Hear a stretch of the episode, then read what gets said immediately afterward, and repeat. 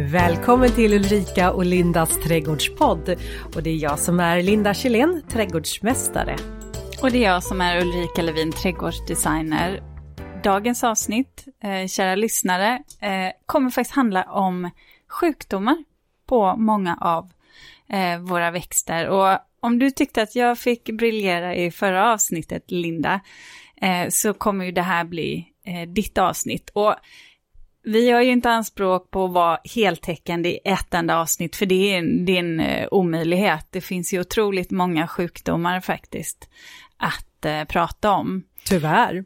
Ja, tyvärr ja. Uh, både gamla men också nya som har tillkommit, men vi ska försöka ta några av dem som jag vet att du får frågor om.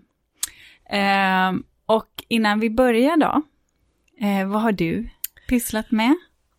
Vet du, jag har varit nere på Öland. Ja. Ja, och det har varit vemodigt därför att eh, jag har eh, åkt ner med min pappa för att han har sålt eh, sitt hus som han har haft på Öland i nästan 30 år. Så att eh, det, och det är väl så här, blir man äldre så måste man tänka igenom och, och förbereda sig för att man har kanske svårt att köra ner hela långa vägen och ja men allt vad det är, alltså det praktiska måste gå över det eh, känslomässiga. Så det har varit en ganska, ja, ja, liksom en, en eh, omtumlande helg kan man väl säga. När man inser att nu avslutar vi en del av livet för att kliva in i en an, ny, ny del av livet. Så, att, eh, så det har jag gjort. Jag har varit nere på Öland, det var vackert, fantastiskt vackert där nere också. Men inte du, ja, det är ju alltid så att man genomgår förändringar i livet, men någonstans så jag känner lite som du där, att på ett sätt så känner jag att jädrar vad många förändringar det är. Kanske just i den åldern som du och jag eh, befinner oss i. Det är ju, vi går igenom faser hela tiden, men eh, Ja men det är också så här ens föräldrar då som börjar avveckla på något sätt eh, det liv som de har levt eller i alla fall dra ner det och inte det här sto stora fria livet utan mera. Och sen har man ens barn som börjar bli flygfärdiga som också börjar att söka sig utåt och bortåt. Så att det är en, eh, jag tror att vi har ett par år, ja, vi mm. har ett par år framöver där saker och ting kommer förändras och det kommer säkert vara eh, att försöka hitta hitta sin eh, nya plats eller plattform ja. i det här. Och jag känner också att nu har ju vi ändå kommit upp eh, en bit i ålder och det jag märker är ju att ja, men livet är ju inte alltid en dans på rosor och saker och ting händer ju också runt omkring en med vänner och sådär. Eh, som faktiskt inte alltid är så himla roligt. Eh, och det där, ja, jag har slagits av samma tanke. Jag, vet, jag förstår precis vad du menar Linda, att um, jag har kommit till en punkt där jag känner bara att nej, nu får det baske med vara nog med förändringar. Jag tycker det är lite för många stora förändringar ja. jag skulle på en för gång. Sig, jag skulle i och för sig eh, välkomna en förändring där jag fick möjlighet att odla mer storskaligt och leva mera ett eh, bondmoreliv. det är bondmoran som ja, du längtar efter. Ja, det är bondmoran som jag längtar efter. Ja. Det, kommer, jag vet att det kommer bli så en dag, men frågan är när. Så vissa förändringar, de omfamnar jag med glädje. Ja. Men sen andra förändringar, ja, det känns... Eh, Mm. De är oundvikliga men ja. eh, det är inte så att man eh, ropar hej Nej. när man ska igenom dem. Men sen är min pappa, han är, han är väldigt glad för det här att eh, han har kommit till det här beslutet och att huset nu är sålt därför att det har också varit en ganska stor stress för honom att ha det, det här huset. Måste. Ja, och ja. sen tänker jag ju äldre man blir desto mer oro dyker det upp och saker som jag tycker, det är väl ingenting att oroa sig över om utemöbeln står kvar ute. Ja, vad gör det då? Nej, men det är, åh, oh, sådär. Så att jag tänker att jag, ens oro kanske blir större ju äldre man blir och då kanske man behöver också se över så att man har mindre saker att oroa sig för. Så att man faktiskt får leva och, och vara lite mera i balans. Ja, men det tror jag, det tror jag är klokt. Mm. Att faktiskt fundera igenom vad man också vill göra med livet. Det ska man väl göra i alla Ja, åldrar. oh ja. Och så får man gå mycket på, ja, jag, jag brukar borde gå man mycket... göra lite mer. Vad sa du? Man borde fundera lite Ja. mer på vad man vill, tror jag. Ja, jag funderar hela tiden. Jag vet inte hur jag ska kunna fundera mer. jag funderar ständigt på vad jag... Men man ska förändra också, Ja, om jag man vet. vill. Inte Fast det var ju bara det man fundera. inte ville. Eller jag, Nej men gud vad krångligt det här blev nu. Ulrika, vad har du hållit på med? det var en sån här cirkelgång kände jag. Ja, vi släpper den tanken. cirkelgång. Ja. vad har du gjort då? Eh, nej, jag har faktiskt jobbat. Ja. Ja, ja, men det är klart jag har gjort det. Eh, men det har faktiskt varit kul för att det är många, det är många av mina bygglov, eller mina bygglov, mina kunders bygglov som har gått igenom eh, på lite spännande projekt också. Eh, orangerier och Ja, men lite mu- alltså, markförändringar, murar och sådär som, som jag vet mina kunder gläds åt. Och det är ju roligt för då gläds ju jag och deras vägnar också. Eh, så att det, ja, mycket sånt har det varit. Som, Och då måste jag också ställa frågan, hur smakade drinken? Alltså det var så trevligt. Det var så himla trevligt att bara träffas sådär. För att om det är något jag gillar med en storstad, det här kan man få bara i en säga, mindre stad. Ulrika hade sin första AV Ja, på typ... eh, två år ja. eller något eh, efter förra gången vi träffades. Så att, eh, hon var så, eh, hon hade inte tid att jobba över. Utan hon Verkligen skulle, inte. verkligen inte, hon skulle bara dricka drinkar. Jag reste mig upp och så gick jag ut genom dörren Ja, och lämna mig i ensamheten. Ja, med allting. Nej, jag, jag gick hem till familjen. Ja. Men, eh, nej, men det var faktiskt jättetrevligt och just det här, ni vet när man sitter på en restaurang och man hör det här sorlet och, och det kanske är lite soft musik i bakgrunden och man kan bara slappna av eh, och, och bara umgås och, och prata om prata om det man själv eh, liksom känner för. Det är inget annat som pockar på uppmärksamhet och man kan lyssna på vad andra har gjort. Och, ah, Men du vet vad jag har slagit mig av när jag har varit runt också. Eh, jag har inte varit på AV men jag har varit runt, ätit middag ute och lite minglat. Att jag känner mig lite som att jag befinner mig i en, i en film. Sådär, det känns inte som att det är på riktigt.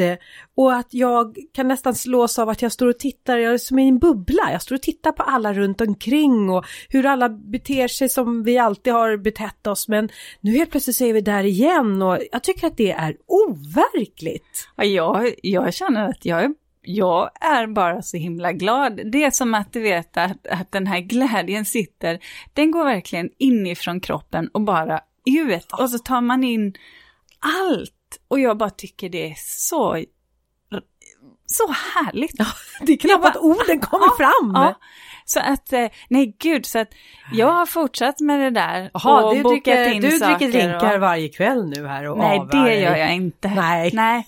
Men att faktiskt också umgås med vänner som man också kan göra, eh, inte bara eh, genom att gå på restaurang, utan faktiskt försöka få in det här lite vardagliga Mm. eh, sociala livet som jag har saknat jättemycket märker jag. Otroligt mycket. Kidsen ska gå på, eh, och maken går på fotbollsmatch och jag försökte ju boka konsert till oss också. Just det, och Ja. jag ska på eh, till Friends och titta på Horse Show. Bara det och bokat biljetter för, för en sånt jätteevenemang. Och, bara, Ja, och det va? känns ju så här som att wow, Ja, nu går det. ja. Jädrigt lyxigt. Och du, ska vi gå framåt i avsnittet kanske? Men vi gör det. Ja. För eh, Linda, nu är det ju så att du sitter med manus, så att jag tror att eh, Du bara lutar dig tillbaks och... Eh, ja, jag kan Lyssna. ju lyssna. Det här är inte riktigt mitt ämne. nej. Nej, så Har, du, har du drabbats av några växtsjukdomar Ja, i Det din har jag. trädgård? eh, Du har år, erfarenhet i alla fall. Ja, i år så är det väl någonting som jag har stört mig på något så vansinnigt. Det är ju faktiskt svartfläckssjukan som har gått riktigt hårt åt eh, mina ligusterplanter. I hela området, jag bor i ett område där liguster var en vanlig häckväxt, så Mm. förutom då eh, mina häckar så har även mina klot också drabbats. Och Ja. De är inte Jaha, snygga. Har de också drabbats? Ja. Aj då. Mm. Ja. Så de är inte, de är verkligen inte fina Nej. Ehm. Har du provat eh, mitricodermasvamp? Nej, jag, prov, jag provade faktiskt i år med EM, um, EM-mikrober, bladgödslade dem, men jag gjorde ju det faktiskt inte så, um, inte så frekvent som jag gjorde, så att nästa år så tänker jag, då drar jag på mikrofärm faktiskt tror jag. Mm. Det är väl också en typ av mikrober. Mm. Eh, svartfläckssjuka drabbas ju också eh, ganska ofta. Just eh, rosor kan det Mm. vara. Och man kan säga att då bildas det som små svarta, de kan till och med vara lite brunsvarta, just eh, fläckar på bladen. Och, eh, och till slut så gulnar de här bladen och de faller av. Och, eh, och i och med det så kan också de här sporerna och svampen övervintra Mm. på marken. Så att är det någonting som gäller om man nu har drabbats av en sån här eh, just eh, svartfläckssjukan men också många andra just eh, sjukdomar så är det att hålla rent och vara lite, jag brukar säga annars så här på hösten städa slarvigt men det går inte om du är så att du har drabbats av en utav de här olika svamparna. Då behöver man faktiskt vara ganska eh, noggrann i sin städning och plocka bort alla bladen. Men det är ju också helt, det är så här helt omöjligt. Du vet att hela vår tomt är ju då, eh, har ju liguster. Eh, om, alltså i tomtgräns och Ja, så ja. här. Och det är ju helt, det är helt omöjligt. Men det jag faktiskt gör nu och har gjort i år, det är att jag faktiskt eh, eh, ibland drar på lite, i början då av säsongen, lite kogödsel och sen så kör jag faktiskt EM-bakterier och sprutar på jorden också. Så jag tänker att det lilla som är kvar, det ska i varje fall brytas ner Ja. rackarns fort. Mm. Var får du tag på dem någonstans då? Ja men de köper jag. Ja, vart? Från vart? Man kan köpa det på nätet, Mm. olika, man kan googla EM och, och gödsel. Och, EM. Ja, Mm. EM. Eh, och sen så kan man ju faktiskt testa det här mikrofärm, det är också en typ av mikrober och det ska jag faktiskt vara lite mer på nästan, eh, alltså i april nästa år tror jag vid, vid knoppsprickning och se om det blir bättre. Mm. Jag upplever att det är olika mycket olika år. Eh, faktiskt. Så är det, för det är oftast så hänger ju de här olika just svampsjukdomarna, de hänger ju ihop med väderlekar. Ja, och i år var det ju väldigt blött och regnigt Mm. och sen blev det ju kruttorrt, i varje Mm. fall här uppe i Stockholmsområdet. Mm. Eh, det har inte, nej det har inte varit bra, men det är väldigt tråkigt för jag valde just liguster också för att jag inte ville ha buxbom då som också drabbas av eh, sjukdomar. Ja. Så att, vad fasen. Vad fasiken. Men du, nu kommer vi in till någonting som eh, jag, jag tänker vi kan börja där. ja. Innan, för innan vi får eh, ska, alltså sjukdomar, växtsjukdomar, så har vi förhoppningsvis en frisk trädgård. Och det är, handlar ju om att eh, förebygga just växtsjukdomar. Och det kan man göra på flera olika sätt. Ett sätt att förebygga det på, det är ju växelbruk. Att man eh, flyttar olika eh, grödor och inte, och inte planterar dem på samma år varje år. Och speciellt om du har virussjukdomar eller ja, men olika svampsjukdomar också. Eh, så det gäller att eh, du håller din odling frisk om Mm. det är så att du har återbruk. Och jag ska säga, så här jobbade man ju jag menar, eh, innan vi började med till exempel konstgödsel eh, i våra då, hemträdgårdar, då använde, innan dess använde man ju växelbruk och man hade inte så här stora problem utan det var ju efter att vi blev mer och fler och fler som började använda konstgödsel eller och arbeta på ett, ett, art, ett artificiellt sätt tycker jag när det kom till odling. Ja, och sen har du väl klimatförändringar, Och klimatförändringar som också på det spelar också, ja. in.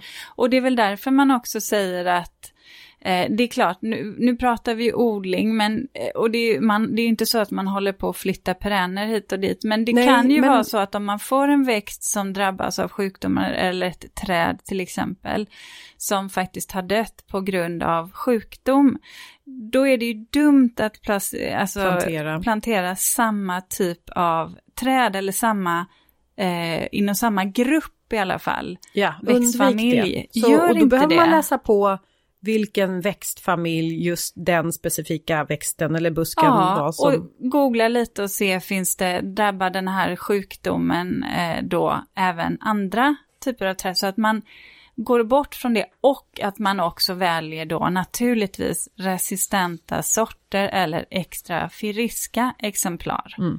Alltså jag vet när jag utbildade mig till trädgårdsmästare, det gjorde jag på Säbeholm och det är ju en stor eh, lantbruksfastighet, är det ju ute i eh, norr om Stockholm.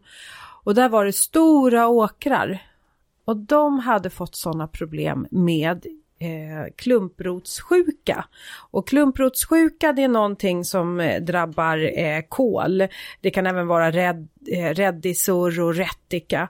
Och vad som händer är att eh, eh, eh, de blir ju Grödorna blir alltså missbildade, eh, blir de helt deformerade, det går inte att odla. Och det här är ju en, eh, en sjukdom som eh, eh den infekterar jorden och har du väl fått in den, du kan inte bli av med just eh, klumprotssjukan. Den finns kvar där i och den gynnas utav eh, lågt pH-värde i jorden, eh, varm väderlek till exempel. Vad man skulle kunna göra för att motverka det är ju i sådana fall eh, att använda sig av någonting som eh, eh är pH-höjande eh, till exempel då osläckt kalk till exempel. Men det är, ah, vilket projekt om det är så att du har en stor åkermark. Och hade man bara, ah, skulle jag säga, använt sig utav växtföljd så hade kanske man sluppit den här typen utav eh, eh svampsjukdom. För den här marken, du kommer aldrig kunna odla eh, kål eh, eller och heller inte några eh, flockblommande, ska vi säga korsblommiga växter på den här marken. Så att det här med, då har du alltså en helt stor åker där, som du inte kan odla den här typen av grödor på. Och då är det växtföljd som gäller så att marken får återhämta sig emellan. Mm. En sak som jag bara ska slänga in som jag vet att vi fick från en lyssnare, eh, som jag bara gör en passus här nu, att eh, som lyssnarna gärna önskade att vi pratade om mer om friska växter, eller att vi skulle ha ett avsnitt om, om just friska växter.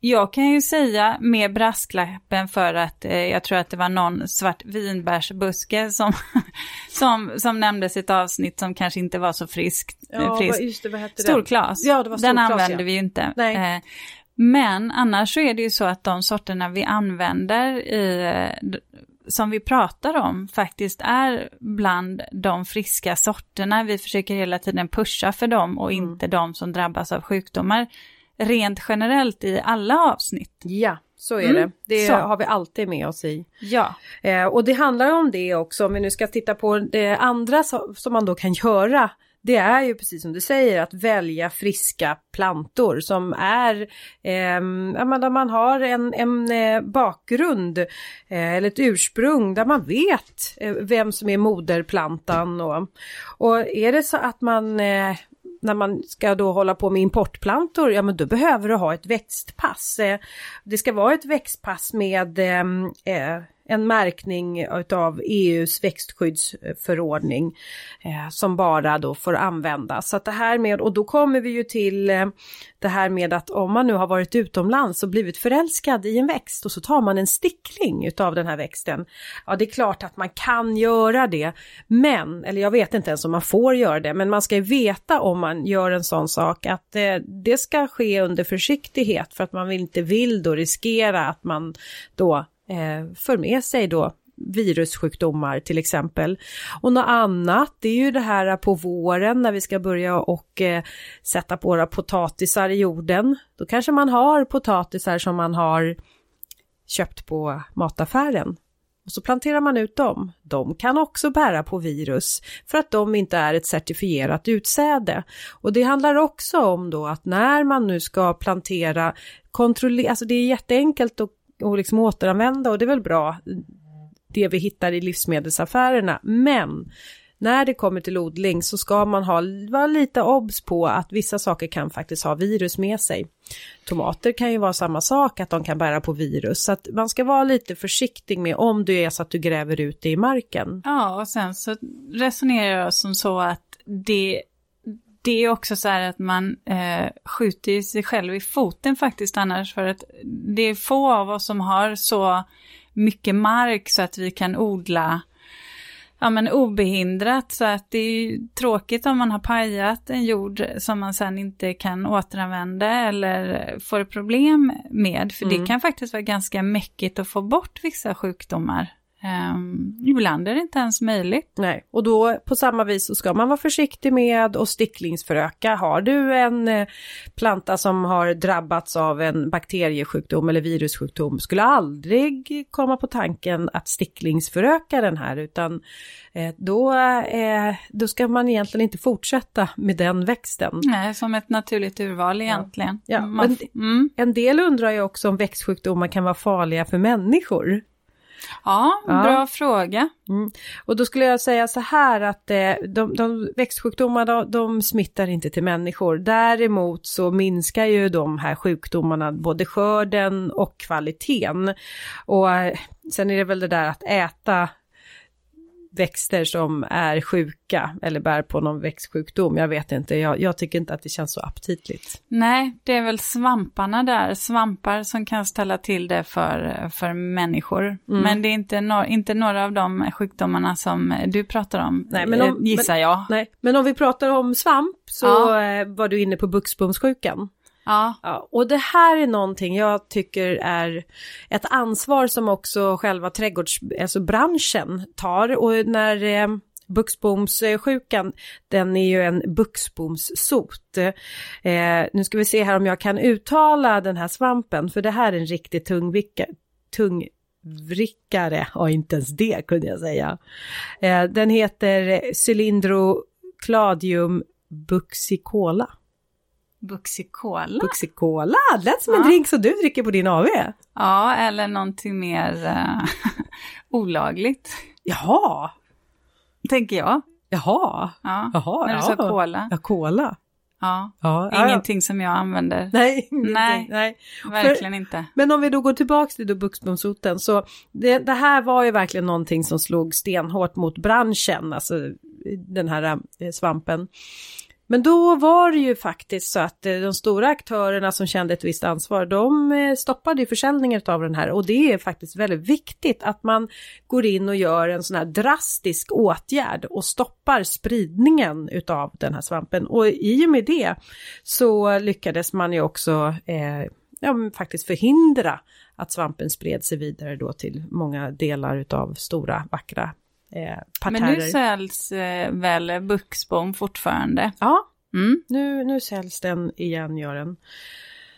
Um, men så att det, det är väl någonting som man ska tänka på att eh, också, och det är precis som när vi blir sjuka, då gäller det att söka vård på en gång, för ju snabbare man gör det, desto eh, mindre skada eh, mm. gör, och lättare och snabbare till tillfriskning skulle jag säga att det handlar mm. Ja, och, och vissa, ja men som vissa saker som en bara märker mm. bara blir sjukdomsdrabbade.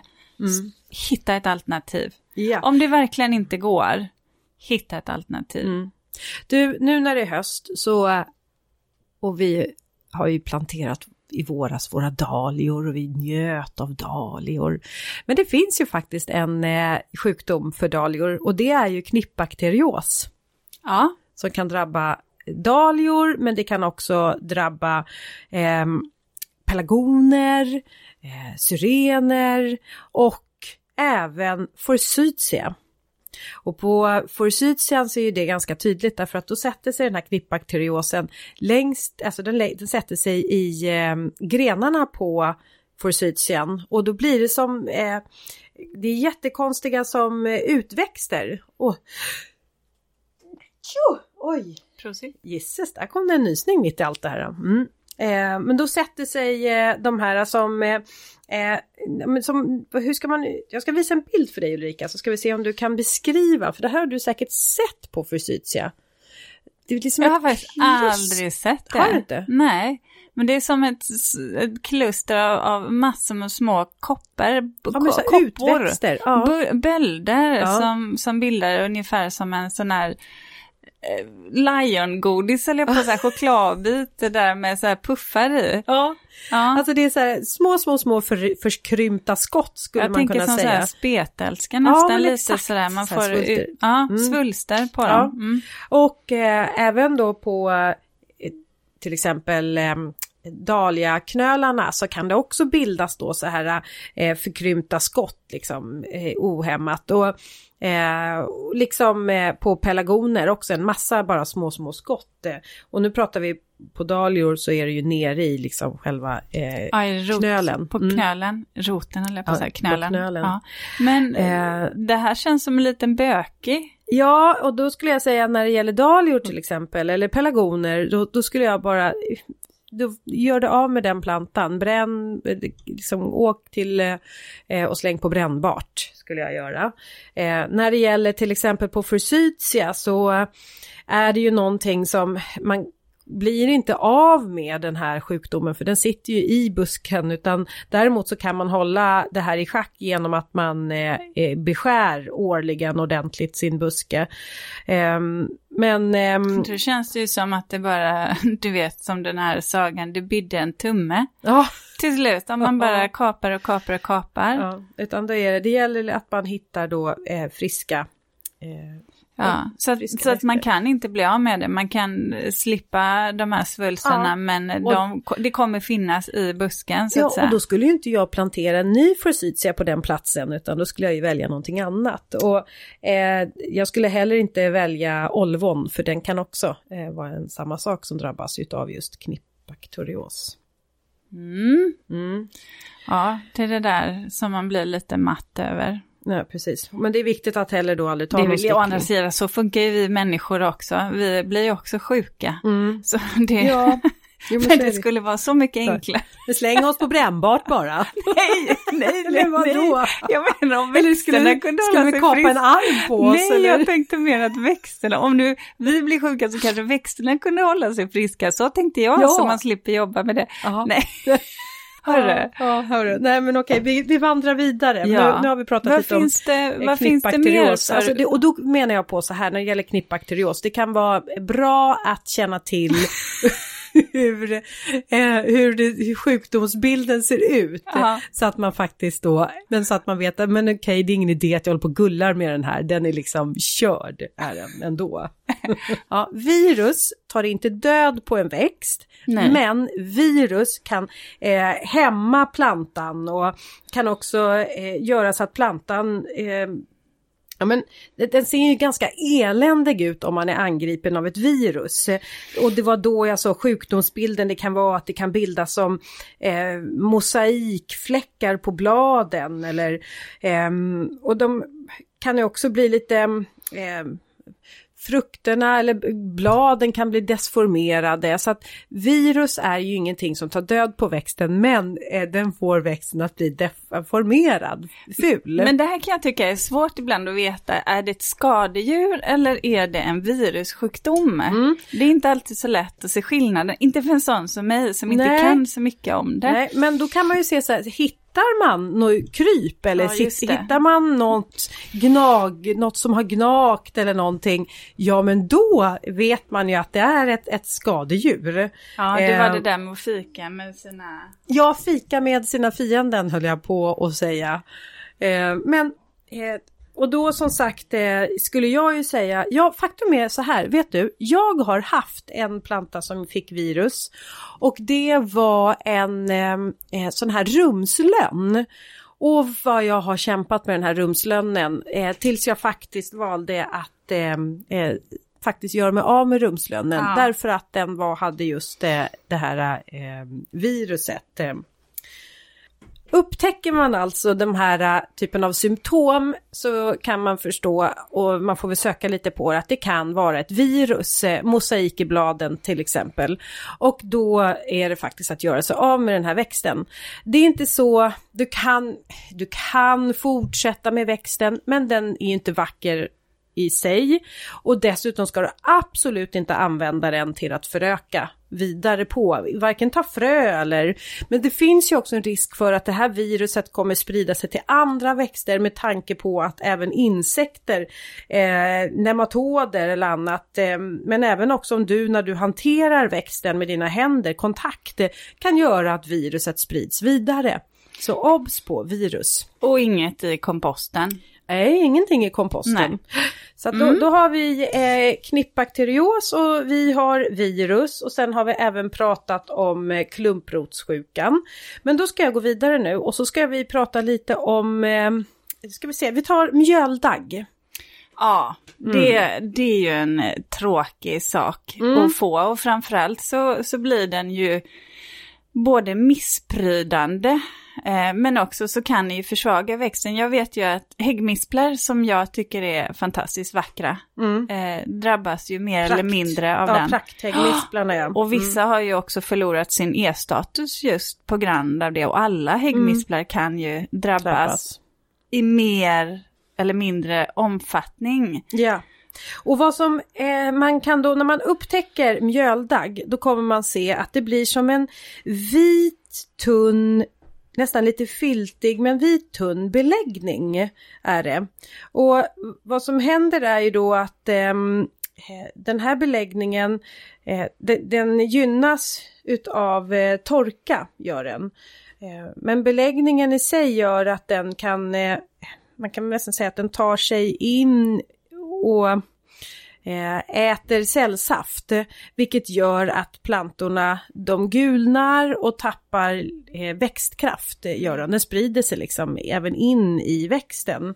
Eh, vilket gör att de här, det här blir ju liksom ingen växt som är, varken, den är varken vacker eller att den klarar av att, att liksom växa. Mm.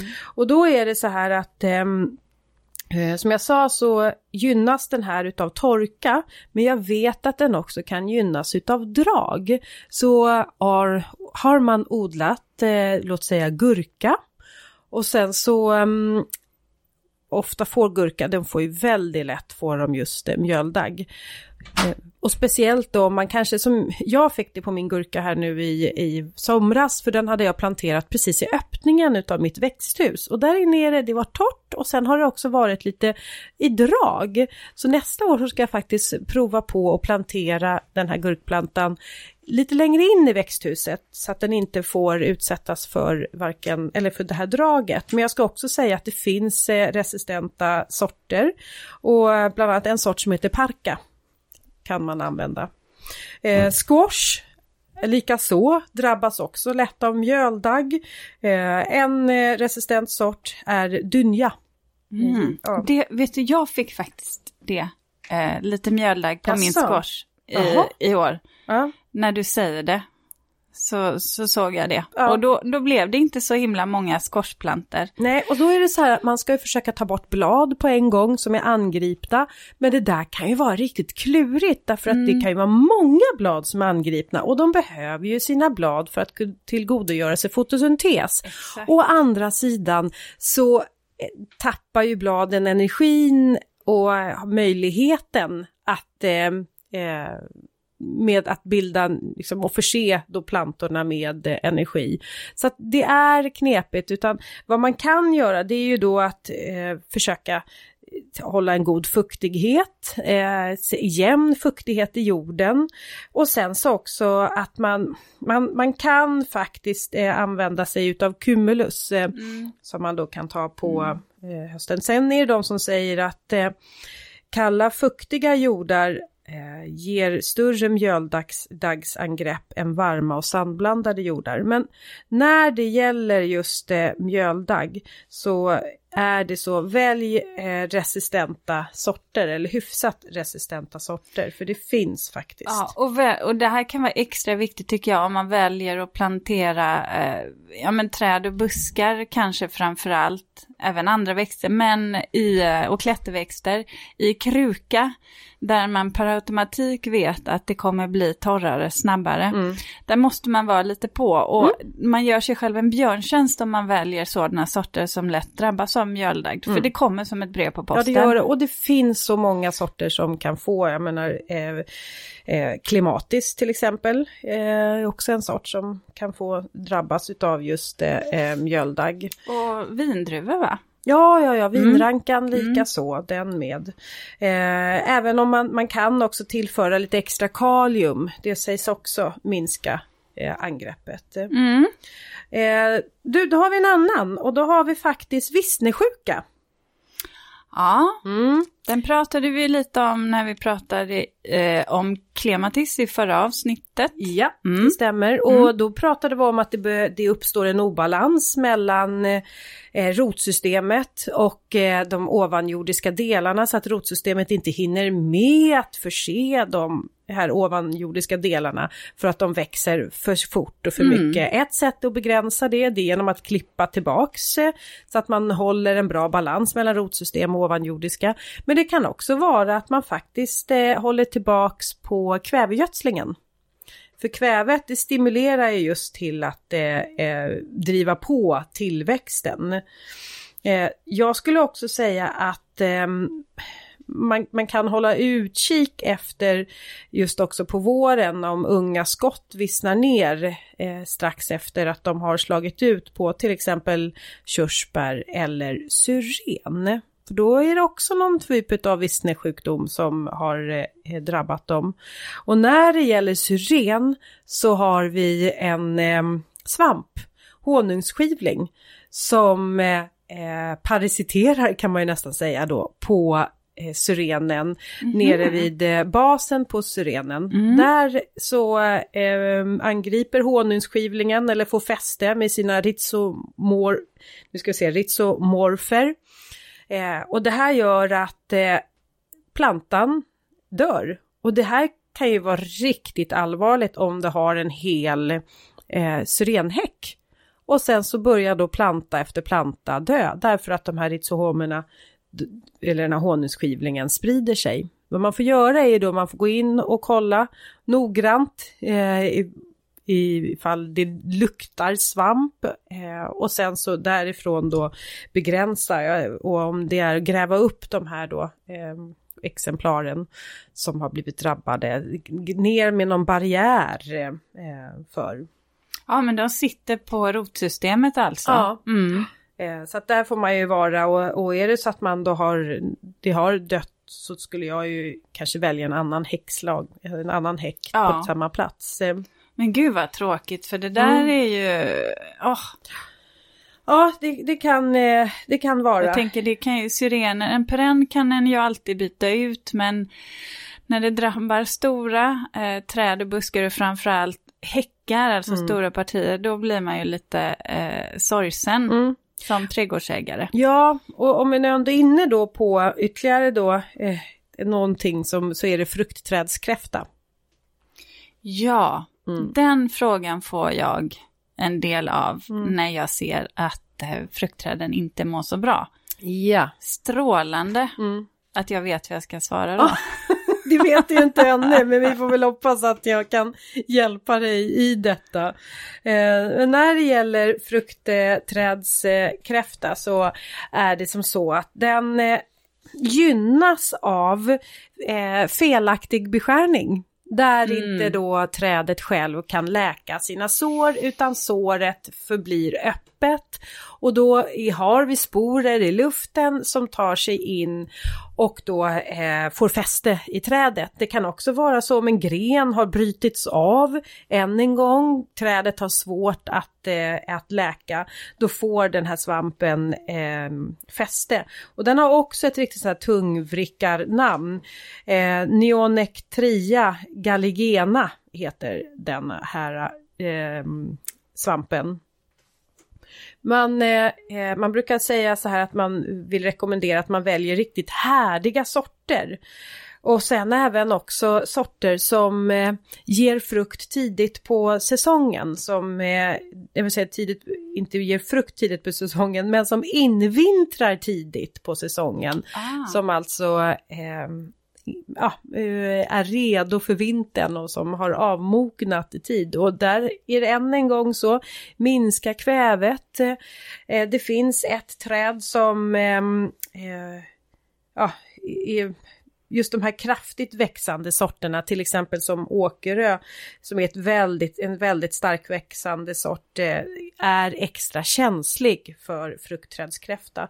Så att eh, eh det kan man väl tänka på att eh, kanske inte ta de här riktigt alltför eh, kraftigt växande träden. Nej, och kanske välja också då en e-planta som har någonstans en proveniens i Norden. Mm. Så att den är redo att invintra ja. också. Just det. Så att den inte invintrar för sent. Ja. För det styrs ju också av var plantan, så att säga, var frökällan kommer ifrån mm. från början.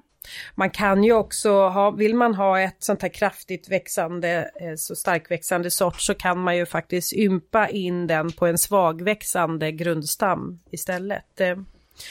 Eh, men man ska också fundera lite på för att eh, fruktträdskräfta det sprids ju också genom eh, beskärning kan det göra då verktyg. Så att det här att hålla än en gång kliniskt, rent, gör rent verktygen och speciellt om du är någon som jobbar i andras eh, trädgårdar.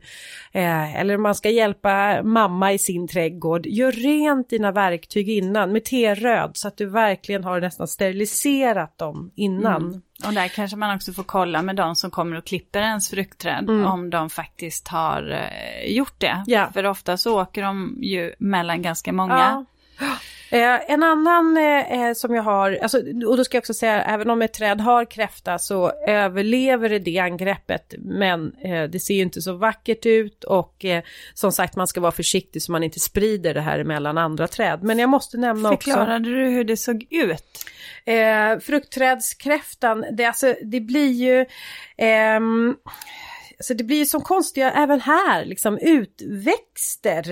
Eh, det blir som eh, svulstiga sådana här eh, kanter kring, det blir som... Man ser det, det ser Ja, man ser man, det, det är ingen ja. slät stam inte utan Nej. man ser att det liksom är... Det är, är något som är något fel. nästan mm. är det. Så att, eh, Googla det mm. också så får ni se hur det är, ser ut lite tydligare. Ja. Men, men man kan se ja, att det finns där.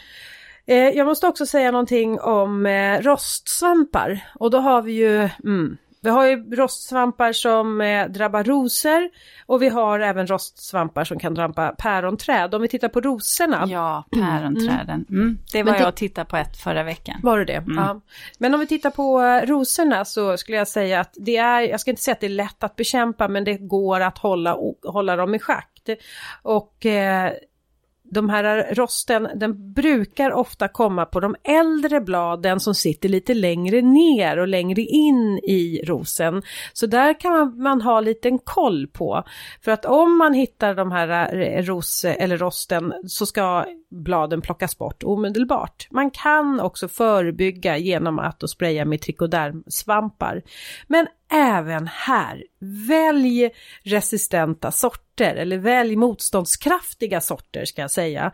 Och det finns väldigt många, alltså oftast många rotäkta sorter. Men det finns också, nu ska jag bara säga några, Astrid Lindgren, eh, Sympati, heter den så? Och sen en som jag blev förälskad i, Chinatown till exempel. Ja, den kommer jag ihåg. Det var den. väl lite din ros. Ja, det var lite min mm. ros. Mm. Så än en gång, när det gäller rostsvampar eh, så är väl motståndskraftiga sorter. Och när vi då har päronträd, mm, mm, mm. eh, då kan man då på våren kan man se små, ganska, ganska Eh, nästan självlysande ja. eh, orangea fläckar på bladen. På bladen ja. ja. Mm och eh, runda sådana och eh, tyvärr så kan du inte göra så mycket åt det här Nej. därför att det här är, eh, dels så är ju då de här rostsvamparna, de är ju värdspecifika. Så att, eh, och, men också att de här rostsvamparna de kan värdväxla mellan, eller de värdväxlar mellan två olika växtslag. Och när det gäller päronen så värdväxlar de med kinesiska enar som sävenbom. Och det var ju så här på 60-70-talet att det var väldigt populärt att plantera just de här kinesiska en- enarna som sävenbom. Och så de är jättevanliga och finns runt om i villaområden. Ja, och, det gör de ju. Mm. Så att det går faktiskt Aha. inte att få bukt med det här äh, så länge som vi har sävenbom eller kinesiska enar som växer i då eh, grannskapet. Åh, vad surt. Så då får man bara leva med att vi har päronrost. Du, det, jag ska säga att det går inte att göra så mycket, så särskilt mycket eh, åt det.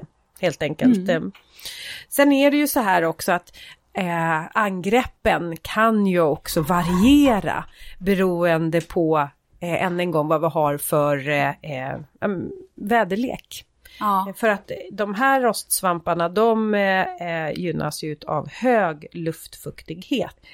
Men som sagt än en gång, eh, välj eh, just eh, eh, motståndskraftiga sorter. Nu tror jag vi har täckt in både bakteriesjukdomar som knippbakterios, vissnesjuka, fruktträdskräfta, eh, mjöldagg, rostsvampar och sen har vi även haft klumprotssjuka. Ja. Är det något mer som vi har Nej, svartfläcksjukan också kom vi in på. Ja, svartfläcksjukan.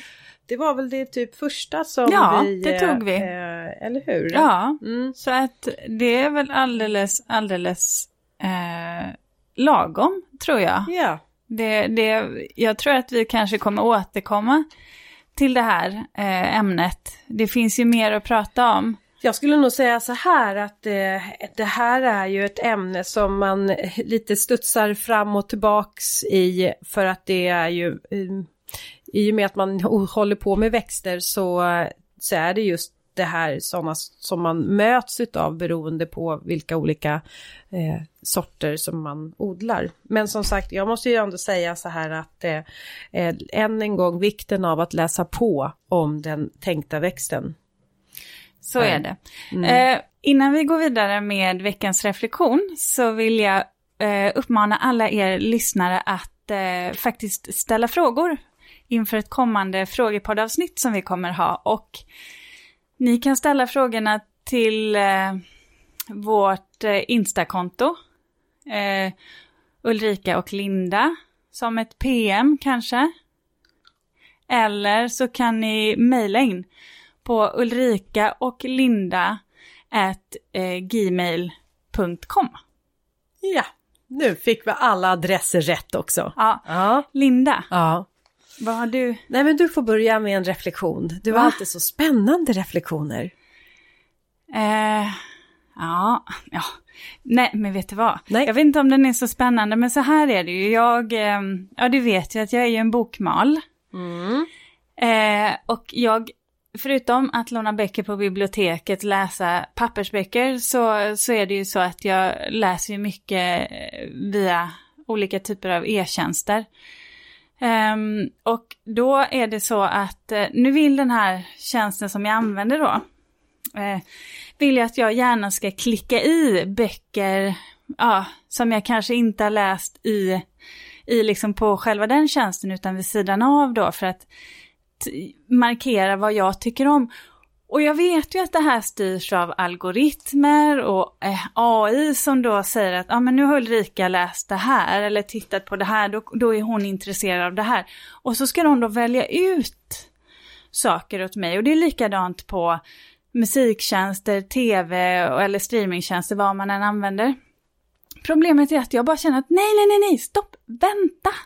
Jag vill inte bara bli överöst med sånt som jag tycker om. För att jag tycker att en av de stora behållningarna med att kunna streama, att kunna få tillgång till så mycket info som vi faktiskt får nu och kunna välja själv, det är ju att jag faktiskt upptäcker musik, jag upptäcker böcker, jag upptäcker tv eller liksom program, filmer, serier som jag faktiskt i normala fall kanske inte hade valt om jag hade tvingats köpa det eller om jag hade tvingats, eh, du vet, åka iväg till biblioteket eh, flera gånger för att hitta, leta reda på de här böckerna. Det dyker bara upp. Så jag vill inte ha någonting, alltså en tjänst som bara skräddarsyr det som jag redan tycker om, för då får jag ju inte de här nya intrycken som, som jag vill ha. Det är ju det jag tycker är lite roligt. Jag, jag känner ju att jag Så du har blir irriterad mig. på den servicen? Jag tycker att det är precis det jag vill ha. Nej, jag kan störa mig på det. Ja men då har jag, jag har ju ramat in, alltså, eller hur, man ramar ju in det som man är intresserad av som musik. Alltså så fort jag hittar någon låt jag tycker om, då går jag på så här till radio, alltså, så att jag får en mix utav flera låtar som är ungefär så här. Ja, och jag, det är ju inte enbart av ondo, så är det ju. Men jag kan också på, i det större perspektivet så här, så handlar ju det här inte bara om eh, den kultur vi vill konsumera, utan det handlar ju faktiskt om att de här sökmotorerna gör eh, det även på alltså, sådana här större samhälleliga frågor. Det vill säga att man får har jag läst artiklar inom ett visst ämne så kommer ju de här algoritmerna då söka upp den typen av ämnen också och kanske då med den vinklingen som den förra artikeln var, hade. Vilket gör att det kan bli väldigt enkelspårigt Ja, i det kan jag. vad man hittar Mm, mm. och att det bara bekräftar det man tidigare trodde eller det man vill tro. Det tycker jag är mer negativt egentligen. Man kan få en väldigt ensidig bild. Så att jo visst, på ett sätt, jag håller med. Jag kan Men väl det kan nog tycka- vara bra att vara, som du säger nu, lyfter det här för så att man är lite på sin vakt över att eh, det finns, en, eh, finns annat än bara den här nischen eller den här linjen. Att man Ja, bryter jag, sig ut. Ja, för som sagt, det, jag är ju sån när det gäller musik också, men Becker, att jag har ganska bred smak och ibland vill jag överraskas, Mm. helt enkelt. Hitta någonting nytt. Och då tycker jag det är jobbigt när jag styrs av eh, algoritmer. Ja. Nu, Apropå styras, vet du vad jag, jag var iväg på kurs för ett par veckor sedan. Eh, jag och, och min dotter, vi åkte iväg med våra hästar på kurs. Och, eh, och det, jag har inte varit på kurs själv, jag håller ju väldigt mycket kurser, men jag själv har inte varit iväg på så mycket kurser, för jag hinner ju inte eftersom jag alltid håller kurs själv. Men när det gäller då hästarna så var det så här, men det här är utvecklande och jag ville lära mig mera. Och jag var ganska öppen till sinnet och eh, mottaglig på all kunskap som jag fick. Eh, Och då fick jag sån insikt över vikten av att vara en god pedagog. ja, jag tänkte säga insikt om idiotiska deltagarna faktiskt är.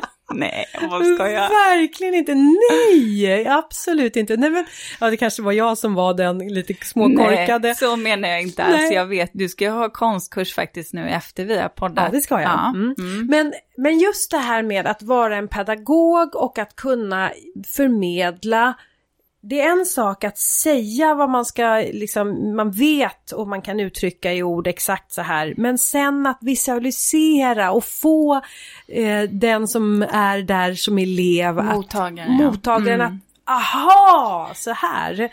Och jag fick så många, hon var så duktig den här instruktören. Eh, och hon använde väldigt mycket metaforer. Mm. Eh, jag vet att jag vid ett tillfälle så här, och vi sa det att du måste öka tempot på eh, samba då. Så att då skulle jag öka tempot och då så tog jag lite så här, jag hade li, alltså, ett spö men det är ju bara eh, som en extra skänkel, jag duttar bara sådär. Duttade, varpå hon reagerade på en gång och världens fart framåt varpå min Ah. Instinkt var dra Mm. tillbaks. Hon bara, app, app. app, sa hon. Mm. Vet du vad du gjorde nu? Nu bad du henne gå framåt. Hon gör precis som du vill. Då håller du tillbaks henne. Ja. Det är precis som att du står där och suktar med en godispåse. Mm, ska det smaka? Ska det smaka? Nej, du får inte. Nej.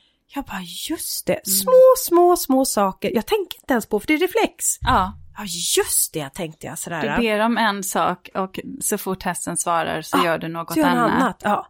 Och sen var det ytterligare en sak då som hon lärde, det här var lite roligt, så var det ytterligare en sak som hon sa då, för att eh, jag har lärt mig att man ska forma hästen, den ska gå i form, den ska stå så här kontroll, så. Hon bara, nej, nej, nej, nej, nej. Släpp henne, låt henne bli lång istället. Ja. För om du får henne bli lång och mjukgöra henne, då kommer hon automatiskt att söka sig neråt för hon tycker att det är en ganska så här, energi, icke energikrävande form att gå i. Jaha, så här, helt plötsligt kunde jag förlänga tygen och så skulle jag öva på mjukgörande och det låter ju logiskt, det är ju precis som vi när vi ska innan vi ska börja träna. Uppvärmning. Ja! Man börjar ju inte på en gång och bara mm, dra in. Man kan inte köra hörnen direkt. Nej. Nej, utan man får köra dem lite runda. Ja, Ja, och allt det här var så insiktsfullt eh, och jag är så tacksam över att jag åkte iväg på kurs. Alltså det är verkligen, ja faktiskt. nu vill jag också rida. Ja, eller hur? Och då, men då, det här är lite roligt, för så när jag då kom tillbaks då till, till stallet där vi är och vi står på en jättefin anläggning med instruktörer och det är liksom ridskolor och så och de är superduktiga på anläggningen där vi står. Så man vet ju ibland att man kan ha lite ögon på sig och då vill man göra det bästa sådär. Och så red jag min häst då på banan och tänkte nu ska jag lösgöra och mjukgöra och få henne lång. Och så fick jag se helt plötsligt, och då var det så här ledande tyglar, inte dra tygen mot sig utan ledande, visa vägen. Åh vad jag ledde, åh vad jag ledde. Och sen fick jag se hur min häst började bara så här, tugga liksom på bettet. men det lät som hon tuggade på tuggummi. Jag bara, vad fan ska vara konstigt hon beter sig?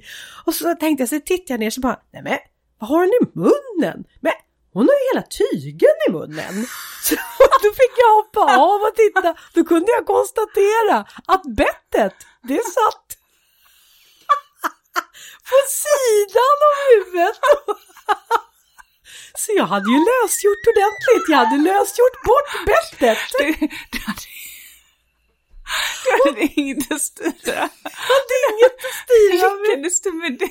Jo, men jag övade rösten. Jag sa oh.